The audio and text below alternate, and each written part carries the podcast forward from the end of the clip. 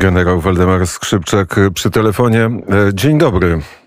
Dzień dobry panie redaktorze, dzień dobry państwu. Dwa, dwie takie niepokojące informacje. Pierwsza, e, Mikołajewo e, i bombardowanie 79. E, dywizji powietrzno-desantowej, która tam jest ważna, jeśli chodzi o linię obrony nad Morzem Czarnym. Panie generale, czy takie informacje pan analizował? Czy one dotarły do pana generała?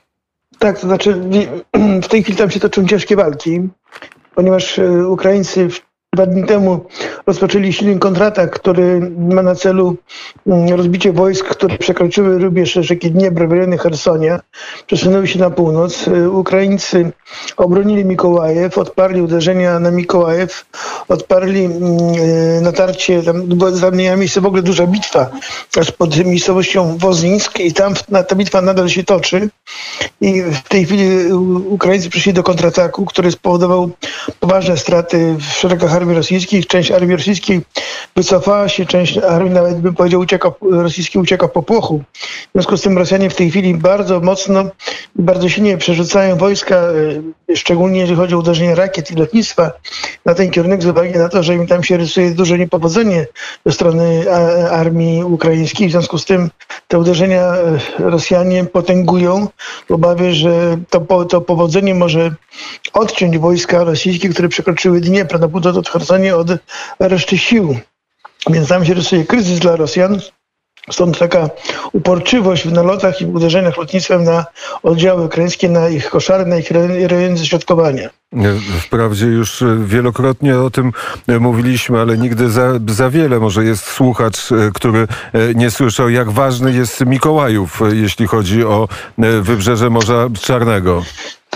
Mikołajów jest miejscem, które może y, być y, dla Rosjan kluczowe y, w momencie, kiedy je zdobędą i będą mogli pokonać tą rubież i przesunąć się w kierunku na północ od Odessy i okrążyć Odessę od północy bo e, pierwotny plan zakładał takie działanie, że przez Herson Mikołaje wojska rosyjskie przejdą i e, pójdą w kierunku Odessy, okrążą ją od północy i połączą się z desantem, który jest gotowy do wylądowania na południe od, od Odessy. W tej chwili na e, południe od Odessy wysadzenie desantu jest w tej chwili niemożliwe, nierealne i Rosjanie się na to pewnie nie zdobędą, ale nie, nie zrezygnowali z zamiaru pewnie dotarcia do Odessy, choć w tej chwili te silne kontrataki armii ukraińskiej spowodowały to, że armia rosyjska wycofała się. Tak jak powiedziałem, niektóre pododdziały porzuciły sprzęt po pochu, się wycofały.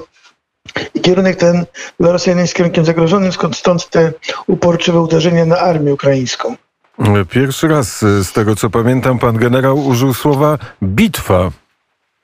Tak, była bitwa, która trwała w zasadzie od trzech dni, gdzie zwarły się oddziały pancerno zmotoryzowane obu stron, gdzie nacierające do tej pory wojska rosyjskie miały powodzenie, spotkali się z oporem pancerno zmechanizowanych grup armii ukraińskiej i doszło do wymiany ognia ze wsparciem artylerii, uderzeniami lotnictwa w obu stron, także e, zresztą ja to przewidywałem, że w tym kierunku dojdzie do najsilniejszej bitwy, dlatego że ten kierunek jest najbardziej e, zagrażającym obronie ukraińskiej w głębi e, tej głębokości operacyjnej, nawet tej głębi, która jest na południe od Kijowa, zatem Ukraińcy zrozumieli, że rozbicie wojsk rosyjskich, które się przeprawiły przez Dniepr w rejonie Hersonia jest kluczowe dla powodzenia ich operacji, stąd te zacięte walki które już trwają w zasadzie trzeci dzień i tak powodzenie przechodzi z rąk do rąk, ale widać wyraźnie, że e, powoli Ukraińcy zdobywają przewagę. Czyli można powiedzieć, że teraz trwa taka jedna z najważniejszych bitw nad, na wybrzeżu Morza Czarnego? Tak, tak, to jest bitwa, która e, moim zdaniem, jeżeli uda się Ukraińcom dojść do Hersonia, on, e, ta bitwa spowoduje to, że po pierwsze Rosjanie nie osiągną swojego celu, czyli nie okrążą Odessy, czyli nie odetną Ukrainy od Morza Czarnego, o czym wspomniał pan redaktor, a po drugie uda się Ukraińcom okrążyć część wojsk, które przeszły za Dniepr na północ, okrążyć te wojska mm, z każdej strony i praktycznie pozbawić je możliwości komunikacji, logistyki od sił głównych i to pozwoli też w krótkim czasie, mam nadzieję, te wojska rozbić. Gdzieś widziałem taki komunikat, że całe wybrzeże Morza Azowskiego jest przez Rosjan już kontrolowane. Znaczy można powiedzieć, że jest kontrolowane za wyjątkiem Mariupola, który się nadal broni. Choć sytuacja Mariupolu jest, Mariupolu jest krytyczna zarówno dla wojsk broniących Mariupola, jak i y, mieszkańców Mariupola, ponieważ y, determinacja Rosjan w zdobyciu tego Mariupola jest ogromna. Oni tam kierują kolejne siły, nawet y, część sił desantowych, które miały lądować y, pod Odessą, skierowali część tych sił do ataku na Mariupol, ponieważ uważają, że w tej chwili Mariupol jest symbolem obrony całej Ukrainy i tak długo jak się Mariupol broni, tak długo będzie się broniła Ukraina. Y, Wydaje się, że na razie na dzień dzisiejszy nie mają Ukraińcy możliwości deblokady Mariupola, choć takie obietnice były, takie oczekiwania były, ale wojska ukraińskie, te ich siły główne są za daleko od Mariupola, aby mm, udzielić pomocy Mariupolowi. Zatem można powiedzieć, że pełną kontrolę nad brzegiem Morza Mazowskiego po stronie ukraińskiej mają Rosjanie. I e, trwa właściwie równanie z ziemią Mariupola. To, to jest tak, że tam są były e, wielkie e, zakłady przemysłowe, które też są już zrujnowane, bo to Azovstal chyba tak się nazywała. Tak. Wielki kombinat metalurgiczny, który został zburzony. Tak, Rosjanie w tej chwili już y, są gotowi poświęcić Mariupol całkowicie. Chcą pogrzebać obrońców i mieszkańców y, pod ruinami tego miasta i chcą być zdobywcami ruin miasta, pod którymi to ruinami będą y, pogrzebani mieszkańcy i żołnierze tego, tego miasta, obrońcy tego miasta. I druga, druga informacja z kolei z zachodniej Ukrainy, Iwano-Frankisk i tam użycie przez Rosjan jakiejś super nowoczesnej broni nastąpiło. Jaka to broń? To prawdopodobnie chodzi o mm, rakiety Kinżał, hipersoniczne rakiety Kinżał, mm, wystrzeliwane z okrętów y, rosyjskich, które są rakietami hipersonicznymi, które mają prędkość rzędu 11 tyś- 11 tysięcy km na godzinę, czyli to są rakiety, których żadne systemy obrony przeciwlotniczej nie przechwycą. To są rakiety bardzo precyzyjne, one uderzają mm, precyzyjnie w obiekty, które są, które są celami dla, dla tych rakiet i w tej chwili, jeżeli chodzi o obiekty w zachodniej Ukrainie, to e, Rosjanie dewastują, niszczą e, infrastrukturę wojskową i infrastrukturę remontową, która pozwala remontować sprzęt e, armii ukraińskiej, samoloty, czołgi, wszystko ten sprzęt, który Ukraińcy wykorzystują później na polu walki. Czyli jest niszczone systematycznie zaplecze wojsk ukraińskich. Tak. Dokładnie tak. Cała logistyka, która wspiera wojska walczące na pierwszej linii frontu, która jest w głębi kraju, jest niszczona systematycznie, bo Rosjanie zdali sobie sprawę, że sprzęt, który jest e, remontowany, wraca na front i dalej skutecznie walczy z wojskami rosyjskimi. I w zasadzie cała Ukraina, od wschodniej granicy do zachodniej granicy, od północy do południowej, jest teatrem działań wojennych. Także obawy Polaków, że jak uderzenia są na Lwów czy Iwano-Frankiwsk, że to zagraża Polsce, to proszę pamiętać, że cała Ukraina, aż do wschodniej granicy, do zachodniej, przepraszam, granicy Ukrainy jest teatrem działań wojennych i w związku z tym to nie ma nic wspólnego z zagrożeniem bezpośrednim dla Polski. Ale te e, bombardowania, e, precyzyjne bombardowania rosyjskie z użyciem broni, która, która jest nowoczesna i nieprzechwytywalna, e, też no, komplikuje transport rozmaitych rzeczy wojskowych, które mają docierać na Ukrainę, czy ze Stanów Zjednoczonych, czy z innych krajów NATO. Dlatego też, panie redaktorze, myśmy o tym kiedyś wcześniej rozmawiali, że te operacje przerzutu, przerzutu tego sprzętu muszą być zorganizowane i bardzo mocno przykryte, czyli zamaskowane. Nie może być to mm, informacja dostępna dla wszystkich, to po pierwsze. Po drugie, musi być ten manewr tymi środkami, które się przemieszczają do zachodniej Europy, do, mm, do Ukrainy, musi być za mocno zamaskowany i ukryty wszystkim przed agentami rosyjskimi, których jest mnóstwo i w Polsce, i na Ukrainie, którzy informują e, sztab rosyjski o ruchach wszelkich kolumn, które by, e, których powiedzmy wyposażenie czy skład e, sugerowałby, że wiozą sprzęt wojskowy. W związku z tym trzeba to silnie maskować, robić to pod przykryciem nie może to być wiedzą ogółu. E, No i pewnie mamy taką e, nadzieję, chociaż e, jak była konferencja prasowa prezydenta Bidena, to dosyć szczegółowo opowiadał, jaką broń i ile tej broni zamierza wysłać na Ukrainę. Znaczy, wydaje się, że za dużo politycy w ogóle mówią i za dużo politycy się chwalą. Ja uważam, że to tym czynią wiele, wiele większą szkodę niż przeciwnik tymi uderzeniami rakiet na kolumny z tym sprzętem. Nie powinno się o niczym informować, powinno się to realizować.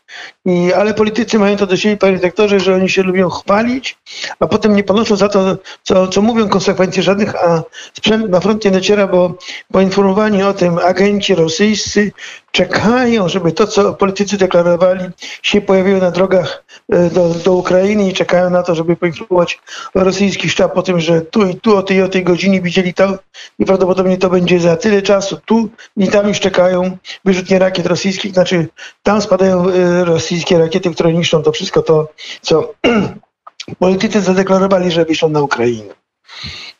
E, taka e, dziwna informacja, może nie do komentowania, ale za to z ostatniej chwili. E, nie ma już połączenia kolejowego między Białorusią a Ukrainą.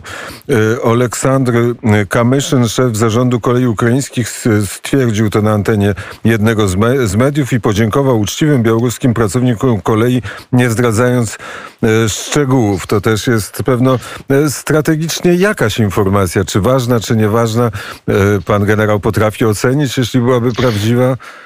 Znaczy, y, znaczy sądzę, że tu chodzi o połączenia kolejowe, które dotyczyły tych y, komunikacji wojskowej między Białorusią a Ukrainą y, na potrzeby armii rosyjskiej.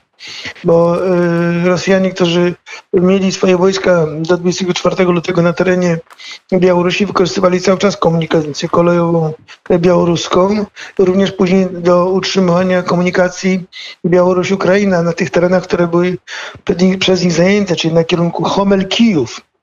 Tam ta komunikacja była utrzymywana na potrzeby armii rosyjskiej, tamtędy szły zapasy środków materiałowych, tam szła logistyka na potrzeby tych wojsk, które dotarły pod, pod Kijów. W związku z tym, jeżeli być może białoruska kolej sparaliżowała albo nie udostępniła tą kolej, tej kolei, to świadczy to o tym, że mm, za, zaopatrzenie armii rosyjskiej ze strony Białorusi w tym kierunku będzie bardzo utrudnione, wręcz nawet niemożliwe, jeżeli chodzi o wykorzystanie kolei.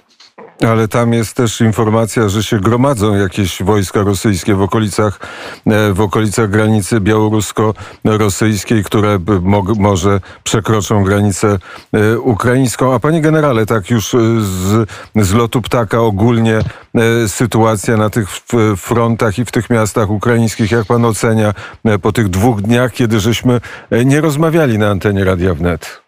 Znaczy generalnie jeżeli chodzi o kierunek południowy, to mówiliśmy go, ten kierunek Chersońsko-Mikołajewski, e, kierunek Mariupola też, e, położenie Mariupola, e, gdzie, się, gdzie toczą się zacięte walki w rejonie Doniecka, Ługańska, tam w tej chwili na kierunku południowym, z kierunku ługańskiego, Rosjanie włamali, przełamali obronę pierścienia, obronę ukraińskiej wokół Ługańska i tam w tej chwili się rysuje, rysuje dość, może nieduży, ale rysuje się kryzys, jeżeli chodzi o obronę ukraińską na tym kierunku i w ciągu, myślę, najbliższego czasu okaże się, czy uda się mm, całkowite przełamanie obrony ukraińskiej na tym kierunku. Jeżeli to się udało, to być może część wojsk armii ukraińskiej, które bronią się e, na pograniczu obwodów e, tych, tych separatystycznych republik, mogą być okrążone.